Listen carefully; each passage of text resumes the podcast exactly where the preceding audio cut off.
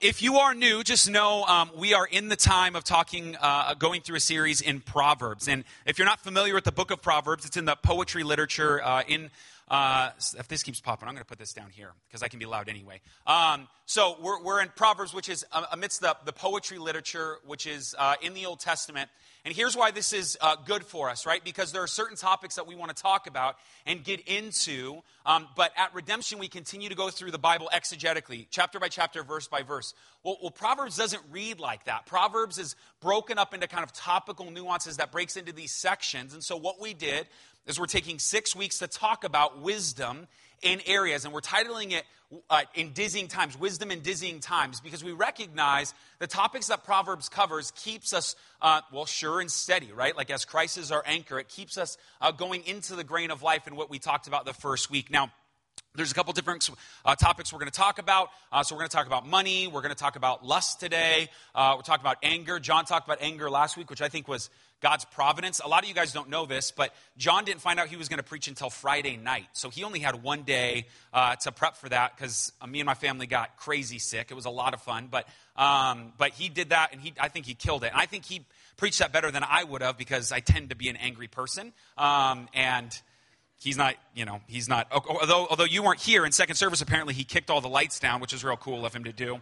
Um, so that's that's cool. So uh, anyway, here here we're we're, we're going to get into lust, right, and talk about this. But I want to remind you what Proverbs is doing. Okay, it's it's getting us into the way that things are, the way that God has wired certain things, right? So there's certain things that just are what they are, right? Like you you dip the knife into the peanut butter first and then into the jelly, never into the jelly into the peanut butter. That's ridiculous, right? So there's certain things that we just don't be that guy, right? I hope my kids are listening, okay? But there's other big things, right, that, that we, we can recognize in areas of lust or in areas of anger or in areas of money. And then there's these common sense things that Proverbs continues to get at. So, um, Corbin and Titus, uh, we, we uh, changed the net on our hoop that's in front of our house and I gave uh, Titus the net, and it's a nylon net.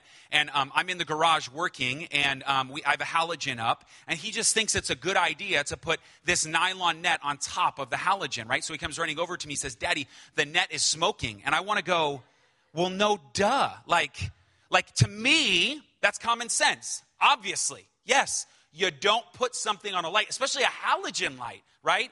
And so there's things as we read Proverbs that you're going to go, well, duh, like that, that's obvious. And that's what Proverbs is going to do in the areas uh, uh, of lust. And, and, we're going to get into Proverbs 5 and touch into a little, little bit of Proverbs 6. But here's where I want to start if we're going to want to talk about lust. And there's three things that I think are important before we get to our text that I just got to get out there um, because I think they're worth acknowledging. So I'm going to try to stay as close to my notes. I, I know I'm normally not like that, but I, it'll keep me on track with a topic like this.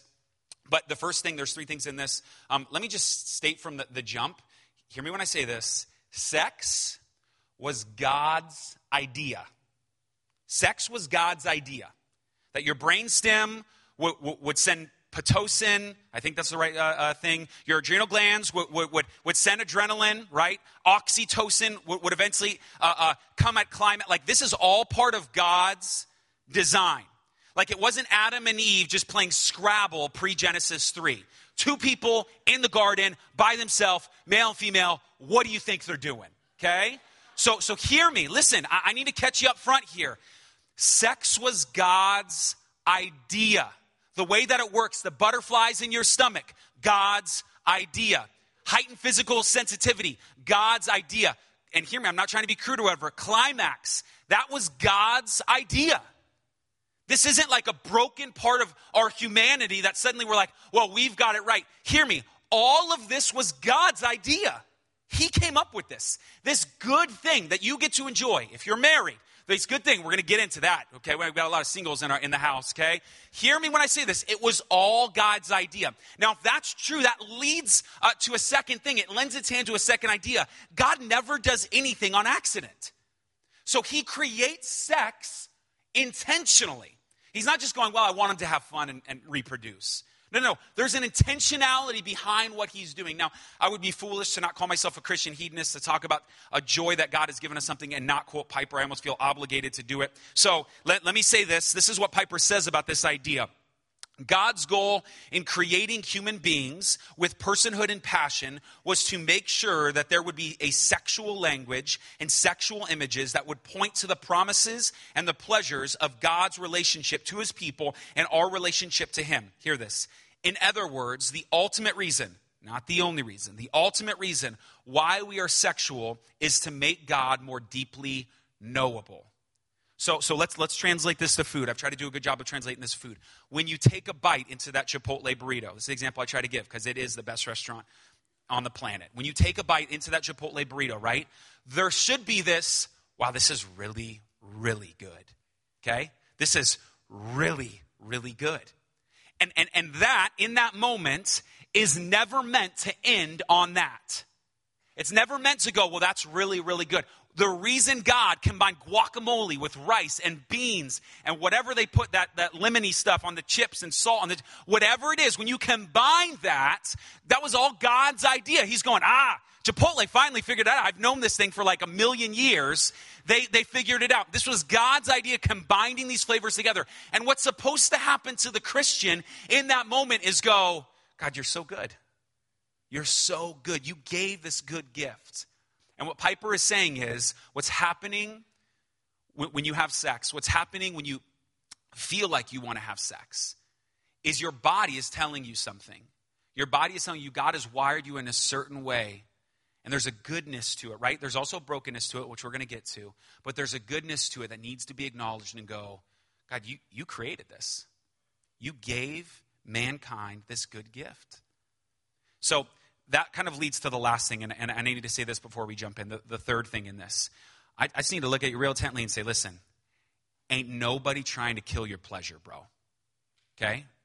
Because those first two things are true, ain't nobody trying to kill your pleasure. God is not trying to peg you down and go, no, not that, don't, no, it's evil, it's bad. Listen, that's just not the way. No one reads the Song of Solomon and go, God is such a prude. No. You read the Song of Solomon with your spouse on date night, okay? You see what I'm saying? Like Song of Solomon and chill. Like that's what you do, okay? So, so, so, hear me. Hear me when I say this. Hear me when I say this. This good thing that God has given us, right? God is not trying to stop you. It's like the teenager. You go to a pool party and he's chilling on the steps and he's having a blast. All of his buddies are around. They're in the pool swimming and you go, hey, dude, why don't you get out there and swim? No, I'm having fun. I'm on the stairs. I, I don't need to go and swim. Well, why don't you go out and swim? I'm, I don't know how to swim. I'm scared to swim. And you sit there and you go, listen, yeah, sure. I guess you're having fun. But at the end of the day, if you would get out there and swim, it's so much better. It's so much better when you, yeah, yeah, no, no, I, I don't, but out of fear, out of reluctance, whatever it is, dude don't want to learn how to swim. He doesn't want to enjoy the pool for all it's worth. So hear me. God's not trying to stop your pleasure. Uh, I've tried to get my hands on as much C.S. Lewis and read it as possible. And I think Lewis pegs this down even better than Piper does. I think Lewis gets at the heart of this. And obviously, Lewis's most famous books um, are the ones that end up being the best. That's why they're shared at the rate they are. And one of his more famous books is called the, books is, uh, called the Screwtape Letters, which is essentially this letter that is written from a head demon down to a, a demon that he is discipling. And um, in describing sex or, or pleasure at its core, this is what this demon says to this underling, uh, uh, underling demon. He, I, and I think it's beautiful. Um, and I think I even have it on the screen for you. Listen to what he says. Never forget that when we are dealing with any pleasure in its healthy and normal and satisfying form, we are, in a sense, on the enemy's or God's ground. I know we have won many a soul through pleasure. All the same, it is his invention, not ours. He made the pleasures. All our research so far has uh, not enabled us to pro- uh, produce one. All we can do is to encourage the humans to take the pleasure from which our enemy has produced at times or in, or in ways or in degrees which he has forbidden. Hence, we always try to work away from the normal condition of any pleasure that in which it at least is not. Uh, I'm sorry, it is least natural of its maker and least pleasurable. Now, hear this. This is the money line an ever increasing craving for an ever diminishing pleasure is the formula. Okay? I need you to hear that last line. He's going, listen, we, we can't create pleasure. We haven't been able to do it. But what we can do is we can work humanity away from the way it's supposed to be.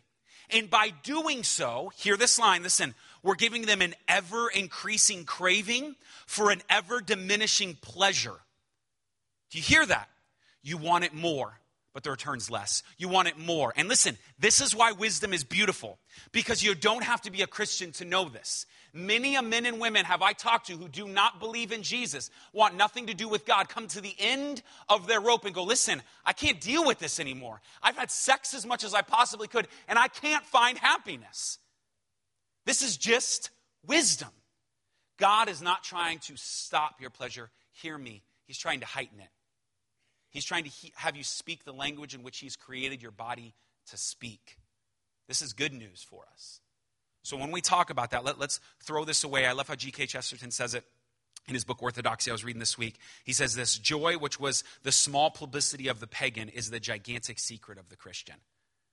The, pagan, the worlds who don't consider themselves Christian, they're not thinking of joy as being the utmost thing, but, but this is our secret. This is what Christianity has. And for far too long, the church has tried to, to, to muzzle down and push down this idea of pleasure. But I'm telling you, at the core in which God has created you, this is what we have. This is the secret. You think you have pleasure or joy in this to my neighbor, but, but hear me, that's just half of it. Why do you think you're created in that? That could be made whole within the confines of God creating you in that way. This is over and over and over what God puts in front of us. He desires good things, and sex is a good thing. So, with that, let's do Proverbs 5. I, I want to say from the jump um, this is a section of Scripture that is written from a father to a son about the confines of marriage, but I need you to understand it's not meant to end there. It's broader than that, okay? So it's written from this father to this son, let's say a 60 year old man, um, and he's writing to his 30 year old son who's been married for a little while, and he's going to walk him through certain things. Now, usually I end my time with Spurgeon, but I think the way Spurgeon sets up Proverbs 5 is the best I've ever heard it. Listen to how he sets up Proverbs 5, okay? Because it's a guy named Solomon, the wisest man ever to write this uh, chapter. Listen to this. He says, if there was a seminar this Saturday in your church, and the advertised speaker was King Solomon of Israel, and the subject was sex, people would be hanging from the rafters. So good, okay? Now, we in fact have that very opportunity to hear from the wisest man who had ever lived and who had made some of the biggest mistakes in the area of sexual relations. We dare not miss what this man of experience has to share with us in a frank, uncensored, yet tasteful man to man discussion. That's what we're getting into. If we had Song of Psalm, if we had Solomon come in, the wisest man to walk the earth, and he's going to talk about sex, believe me, there's no open seats. The wisest guy going. Now, listen, it's not just that. This dude has had women upon women. He's experienced the sexual pleasure that he's looking for. Read Ecclesiastes for days. And he goes, It's vanity. It's, it's just, it's, it's meaningless. It's, it's not filling me. There's something more. And so it's this conversation from a man like that talking to his son. And he's going to go through four things. He's going to state a reality. Then he's going to talk about because that's true, there's repercussions of that. And then because there's repercussions, I'm going to tell you how to navigate those things. And then he's going to uh, uh, send us away with a reminder. So imagine Song of Solomon is almost saying, Hey, I want you to walk down this path. There's a dark forest up there. When you get to that dark forest, here's how I want you to handle in the dark forest so that I can get you to the other side. That's what we're reading in Proverbs 5. We're going to go through the whole chapter. I know Kim just read through the four, first 14 verses. We're going to go through the whole thing. This is what it says. Verse 1 My son, be attentive to my wisdom, incline your ear to my understanding, that you may keep discretion and your lips may guard knowledge. For the lips of a forbidden woman drip honey, and her speech is smoother than oil but in the end she is bitter as wormwood, sharp as a two edged sword. Her feet go down to death, her steps uh, follow the path of Sheol. She does not ponder the path of life, her ways wander, and she does not know it. So let's just, here's the stating of the reality. Um, what I hear when I hear this, before I go verse by verse, is some things just never change. So if you have little kids, right? You have little kids, for some reason, they're drawn to the outlet, right? They're drawn to the burner. And you have to tell them, right? They're putting nylon nets on, on lights. They're drawn to try to kill themselves constantly. That's, if you want to be a parent, it's constant suicide watch, essentially, is what's happening, okay? So, so, so what, what I hear in this, these first acknowledgement is listen, some things never change. You're going to be drawn to something that is going to kill you. But, but the language, listen to this. Um, for the lips of a forbidden woman, remember this, though it's in the confines of marriage, it's bigger than that. This forbiddenness, the forbidden woman drip honey, and her speech is smoother than oil. Son, look at me. I know that looks good. I know it. I, I know that you haven't seen her breasts. I know. And I know you want to. I know you want to be alone with him. I, I, I know that but but it's it's it's like it's like honey, right? It, it, it, looks it looks good, but but listen to this.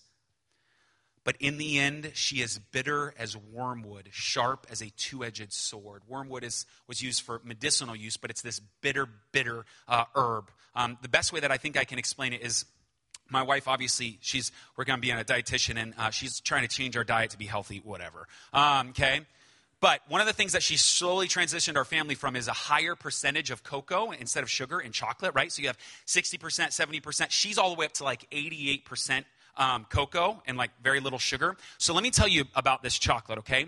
When you look at an 88% bar of chocolate, it looks like chocolate. And you go, I just had dinner. I would like a piece of chocolate, okay?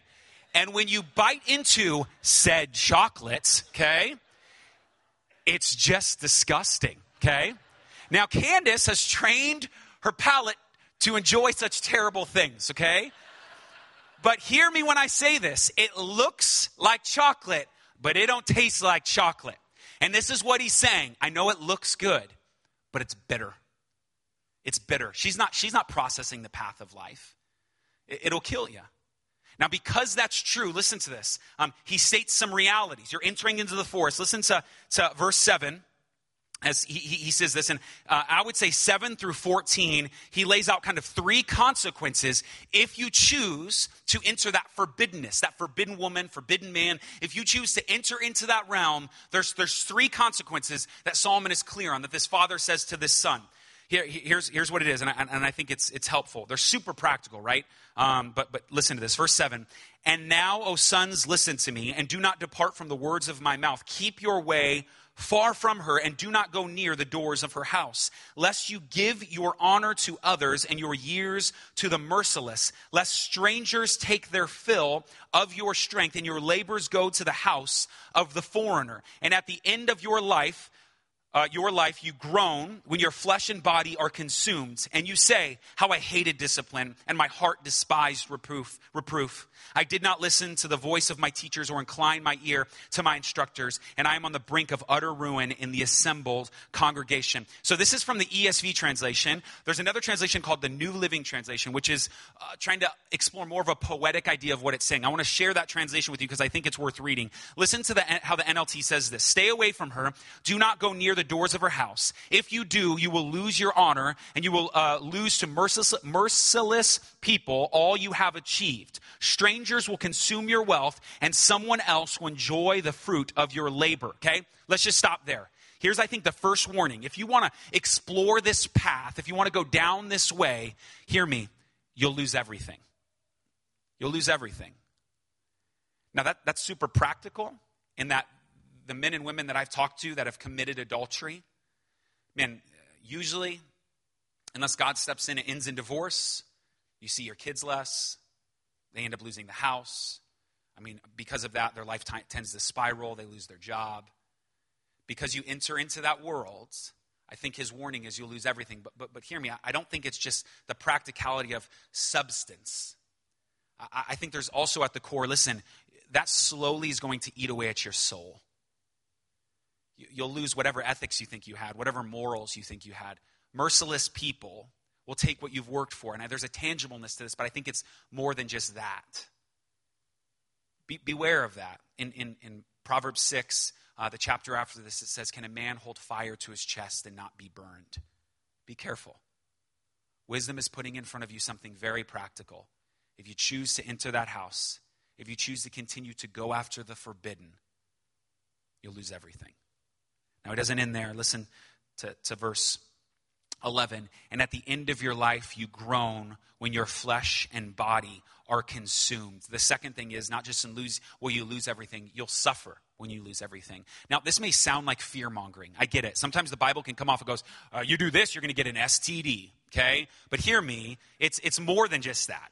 It's more than just uh, physical repercussions of this. Um, I, I know men and women who are addicted to pornography and like it, there's a, a, eroding of like they hate themselves, there's self hate, there's depression. Eventually, things begin to sink in because what you thought you can have in that, it's this chasing, it's an ever increasing craving for an ever diminishing pleasure. It's going away. And hear me, at the end of the day, you, you will suffer. Wisdom's just being super practical with you. You want to go down that path, you'll suffer. Yes, physically, you go far enough down that path, you will suffer at the end of your life. But that's also true very tangibly spiritually. The third thing that, that I think is worth noticing, and when we carry fire too close to our chest, verse 12 through 14. And you say, How I hated discipline, and my heart despised reproof. I did not listen to the voice of my teachers or incline my ear to my instructors. I am at the brink of utter ruin in the assembled congregation. Here's the last thing that I think wisdom is putting in front of you. If you walk that path, brothers, sisters, not to be cliche, hear me you will live in regret. Just, and this is like, this is dealing with the, like the, the weight of, what have I done? Man, just pick up Psalm 51. Here's David, thought he can take another man's wife, have that man killed, and then feel the weight of that sin. Read it. He's broken over it. At the end of your life, you will go, Why didn't I listen? Why didn't I listen? I thought and I was convinced and I was tricked. Why didn't I listen? I think there's um, NLT says this at the end really, really well. How I hated discipline. If I, if only I had not ignored all the warnings. Oh, why didn't I listen to my teachers? Why didn't I pay attention to my instructors? Instructors, I have come to the brink of utter ruin, and now I must face public disgrace. It's going to come out, and you're that guy. You're that girl. And Psalm's just being honest. And right, like whether you like it or not, you're going to live in regret. You're going to suffer and you're going to lose everything. And though that sounds like fear mongering, let me take you back to the beginning and remind you He's for your utmost pleasure. I'm not taking Corbin at six months and slapping his hand when he reaches for the outlet because I hate him. I want him to associate sticking a paperclip into the outlet as bad. And if that means pain, for him to know that's bad. I remember doing that six months. He did it, he did it, he did it again. Very he's and he's smart, wasn't showing it early on, okay? And I did it to eventually I smacked his hand. And I remember he came to the outlet, walking into the hall, he realized it was there, and he walked like this down the hall around the outlet. And I was like, okay, he gets it, okay? So, so hear me. Though it feels like fear mongering, God loves you. God loves you. And He's putting a reality in front of you. Now, I love that it doesn't end there because here's what Proverbs and wisdom is doing for us. Uh, Solomon is, is going, because that's true, because you'll live in regret, your body will suffer. Because all these things are true, let, let, me, let me tell you some ways to act. I love it.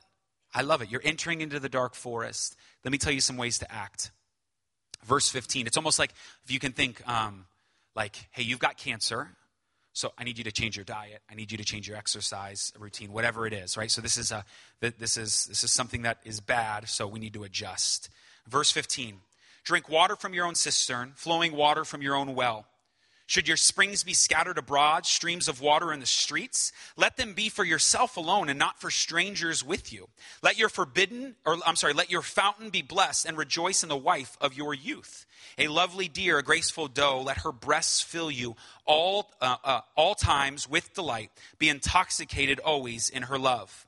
Why should you be intoxicated, my son, with a forbidden woman and embrace the bosom of an adulteress. Listen to the NLT says this section, I think, really well. Drink water from your own well. Share your love only with your wife. Why spill the water of your springs in the streets, having sex with just anyone? So, um, if you can imagine, if you're not familiar with well language, right? If, if I'm in an area where we, we gather water from, this is where we get nourishment from. This is where I'm going to get nourishment. I'm going to survive. Water down in the well. And wisdom is just going, don't wander from that. You're getting nourishment there. You're being taken care of there. And that well over there, well, you've never tried that water before. You've never tried that water before. And the question is, why? Now, I, that why question is huge. Listen to as he goes on. Let your wife be a fountain of blessing to you. Rejoice in the wife of your youth. She is a loving deer, a graceful doe. Let her breast satisfy you always. May you always be captivated by her love. Why be captivated, my son, by an immoral woman or fondle the breasts of a promiscuous woman? Now, all this I think is beautiful, but I, I, think there's a question in the NLT that is worth stopping to ask for a second. And it's just the question, why? Now, now the, the men and women that, that I've been with and experienced, um, people who, who've committed adultery, are always on the back end of that question. They look at themselves in the mirror and go, Why did I do that? I just like destroyed my family. Why did I do that? Or, or men and women caught in pornography or continue to have sex before marriage. There's this constant Christian conviction, still small voice going, at the end of it, going, Why? Why did I do that? What was I hoping to gain? What more did I think there was? That why question is huge because I, I think it begins to wrestle with um, the Christian worldview. Why? Right? Like, um, before we read our, our, our last uh, section of scriptures, I think let's just acknowledge that culturally, that why doesn't have to be asked. Meaning this, um, I was just meeting with a pastor uh, this week, and he was telling me, we just were sharing stories, and he was telling me about how he got saved. He got saved in high school. He says he was 17 years old. He ends up uh, getting introduced to Christ, following the Lord. And the first time the youth group had like the sex talk, you know, classic. Um, and so they, they started to talk about abstinence. And he goes, when he first started to talk, my buddy that I was talking to, the pastor, he goes, I thought he was joking. I literally laughed out loud. Like he like looked at his buddy and goes, "Wait, I can't tell. Is he being serious or not?"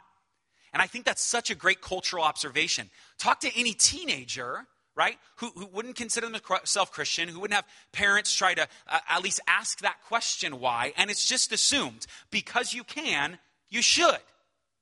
Now, we fall all the time for this lie. We fall with it with technology. Because your kids can, from the moment they get home from school, watch the iPad, the big question is should they? But because we can, we feel like we should. And I think this why uh, gets at the heart of the Christian worldview. Just because that well is available, just because that promiscuous woman or man or whatever it is in the confines that this broad analogy is painting for us, hear me. Why? Why would you do that? Let's just stop and ask that. Why? Maybe you think it's fun, it brings pleasure. But I've tried to lay down a foundation early on you're the 17 year old on the steps at that point, bro. You're not swimming. Why? Why do that? That's, that's just, and I'm not going to throw out the, well, you can have, like, because some of you are single, so I'm not going to say, like, well, you can have steak at home or hamburger now. No, listen, what, what I'm trying to put in front of you, some of you singles are going, well, I ain't got a graceful doe at home, bro. Okay? Okay? So, so there, there's something more going on here. There, there's something more going on here, isn't there? Right? And I think um, as a good reminder, um, let me read the last section of verses because there's something to be acknowledged. The reason that Solomon uses this, this wisdom uh, uh, in the analogy of marriage, right? So l- let's read the last three verses.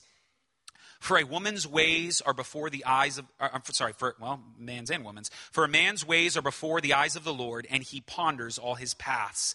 The iniquities of the wicked ensnare him, and he is held fast in the cords of his sin. He dies for lack of discipline, and because of his great folly, he is led astray. The acknowledgement is, well, why would I not? Proverbs, wisdom is going to go, well, because God is watching you, and he cares about you, and he's saying that is the wrong way to do that. So, so that's just the Christian view. But, but let's step back. Because here's a father talking to his son in the confines of marriage. Listen, bro, you're 30 years old, you've been married for 10 years, eight years, five years, you feel like you're growing content. And some of you are 40, 45, 50, you feel like you're growing content. Let me just, like, to the men, just specifically, real quick, like, you're looking at your wife and you're going, yeah, I've, I've, I've had her. And, and, and, and the father in this moment is going, listen to me. Why, why go to another well? Like, let, let's ask that question. Why? Well, I can go there. But, but at the end of the day, listen, you know she's going to grow old too, right? You know you'll grow tired of her at the end, right? So you're missing something. There's something more to this. It's, it's not just you having sex with someone else. There's something deeper going on here. And I think this is why marriage is the perfect example of this. Uh, there's a guy named David Hubbard, uh, who um, wrote a commentary on the Song of Solomon. Listen to what he says, why the importance of uh, Proverbs 5 is written in the confines of marriage as this analogous thing for us as a church to grab onto. He, he says this uh, The Bible is ultimately a book about marriage. Sex, is, sex in the Bible is the chief arena of the brokenness of sin. So, what he's saying in this moment is um, if you look at the Bible, it starts with marriage, it ends with marriage. Uh, Ezekiel 16, uh, Ho- the book of Hosea, God continues for some reason in dealing with you and I in this marriage type relationship, going, when you commit sin, when you sin in general, forget lust, it's like a husband having his wife cheat on him. Can you get your mind around that? That's what it feels like. This is more than just following the seventh commandment thou shalt not commit adultery. This is giving yourself away to someone else. And I don't mean a person, I mean you becoming a slave to something else, putting another God before you. That's why marriage is perfect. This analogy plays out because you don't got to be married. You're going to be going to the singles class. You're going to be processing it. I don't have this. I don't have the breast promiscuous or not. I don't, I don't, I, don't know how to deal with this. And at the end of the day, it's not about the lust. It's not about the sex.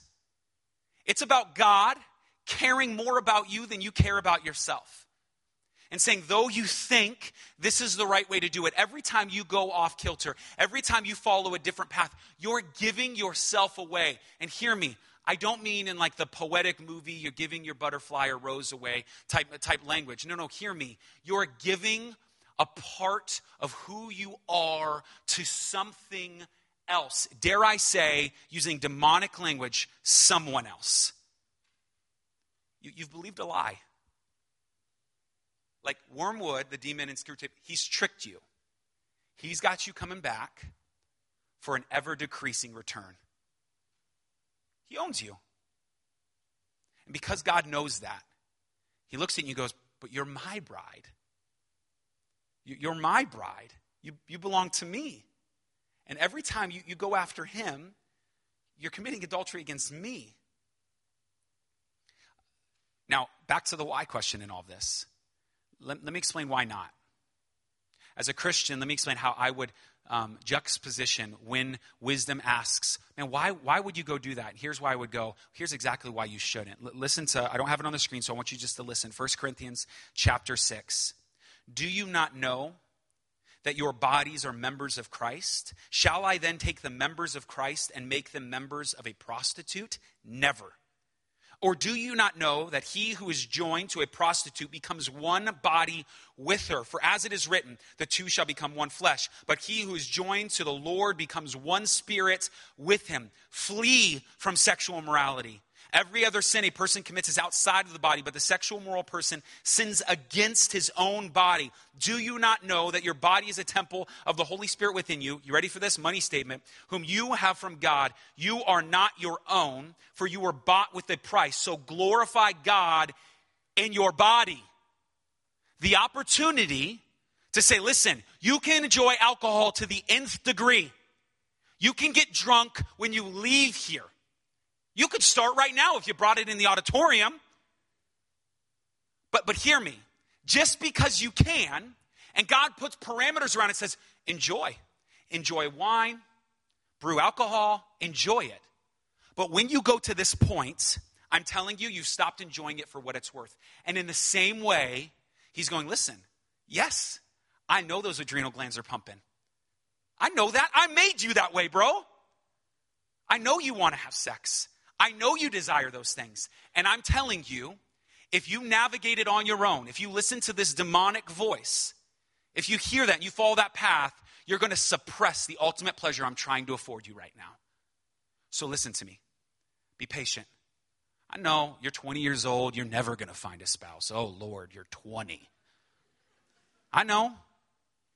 But trust me, I've made you this way intentionally. And hear me, you have a body. So, so, so hear me. What do we do in our body? Everything. You think, you act, you work, you have sex, all in your body. And he's saying, glorify me in this way. And this is what I'll leave you with because I think it's worth um, uh, pointing out.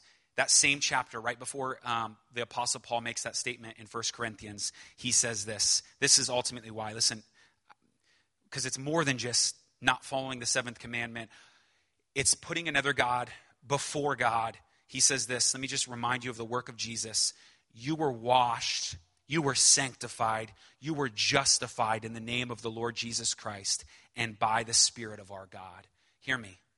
Listen, God has already made you perfect. He's already made you that perfect. Sanctification is the process of getting to where God has already made you. Jesus on the cross is encapsulating your eternity. Hear me. You will spend eternity with a resurrected body that doesn't have to worry about this stuff anymore because the mixture of your desire gets all muddled. It gets muddled. I know. You're desiring things, maybe you woke it up too early. You're desiring things, maybe you shouldn't. It's all muddled. There will be a day when that won't be true. So, so hear me. Jesus has already made you that way. You've got to train your bodies to know that's true. You've got to remind yourself. Hebrews 10 14, He made perfect forever those who are being sanctified. You've been made perfect forever, though now you are being sanctified. I'll read it again. You are washed, you are sanctified, you are justified in the name of the Lord Jesus Christ and by the Spirit of God. If you are a Christian, He has saved you, you are washed. That garbage that that demonic voice continues to tell you you need is a lie. It's not for you. My prayer is that we would listen to wisdom. We would listen to this father, Solomon, calling out to his son, saying, Man, don't go down that path of the forbidden woman. Don't go to that forbidden well. Trust God and what He's doing in your life in these areas. And I promise your ultimate joy will be found. Let's pray.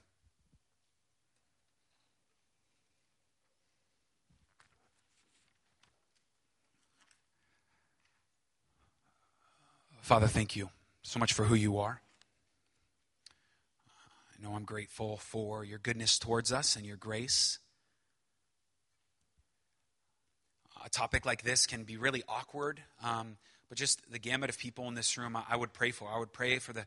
Um, for the, the, the 10, 11, 12 year old who's going into his teenage years, who's going to be told, he's gay if he doesn't do this, or he's gay if he doesn't do that, or she's gay if she doesn't do this or doesn't do that. I pray for their heart to be protected. I pray, God, for strength and endurance for that person. God, I pray for those who are removing themselves from adolescence and um, looking for a spouse. Um, I pray, God, that you would, um, you would encourage them, Spirit, even now. That you would remind them that you care about their utmost joy. I pray for those who have um, committed themselves to a lifelong of, uh, bout of, of celibacy. I, I, pray, God, that um, if singleness is something you've called them to, and there are a few in the room who have said that, I pray you would give them strength and endurance to look around the culture at us and recognize that marriage is not the answer. God, that they would see you and they would know that they are married to you like all of us have been. I pray for the man who is married in this room. I pray that though his eyes desperately desire to wander, his mind desires to go to fantasy, his hand desires to click. Holy Spirit, if you are dwelling within that man in this room, that you would remind him that he is believing the lies of the demonic, prince of the power of the air, that spirit that is still at work in the sons of disobedience. I pray for the woman who feels like she's losing contentment, who feels like she can find some type of happiness and joy, or maybe out of bitter um, uh, response to how she is being treated, she would desire to go to another well. I pray, Holy Spirit, remind her you are the great husband, that you care for her, that you love her, that you desire her utmost pleasure. And then lastly, um, I just pray a prayer of thankfulness for those in the room who've been married 20, 30, 40, 50 years. As a young church, we need them, and I'm grateful you've brought them to us. I'm thankful for the faithfulness that they've shown. I pray that we can cling to watch how those men love their wives diligently. As wives, they serve their husbands diligently. As a church, we would acknowledge that faithfulness. We would celebrate that faithfulness. God, thank you for wisdom, for guiding us, that we would not hate ourselves. We would listen to our teachers and your word. We love you. In your name we pray. Amen.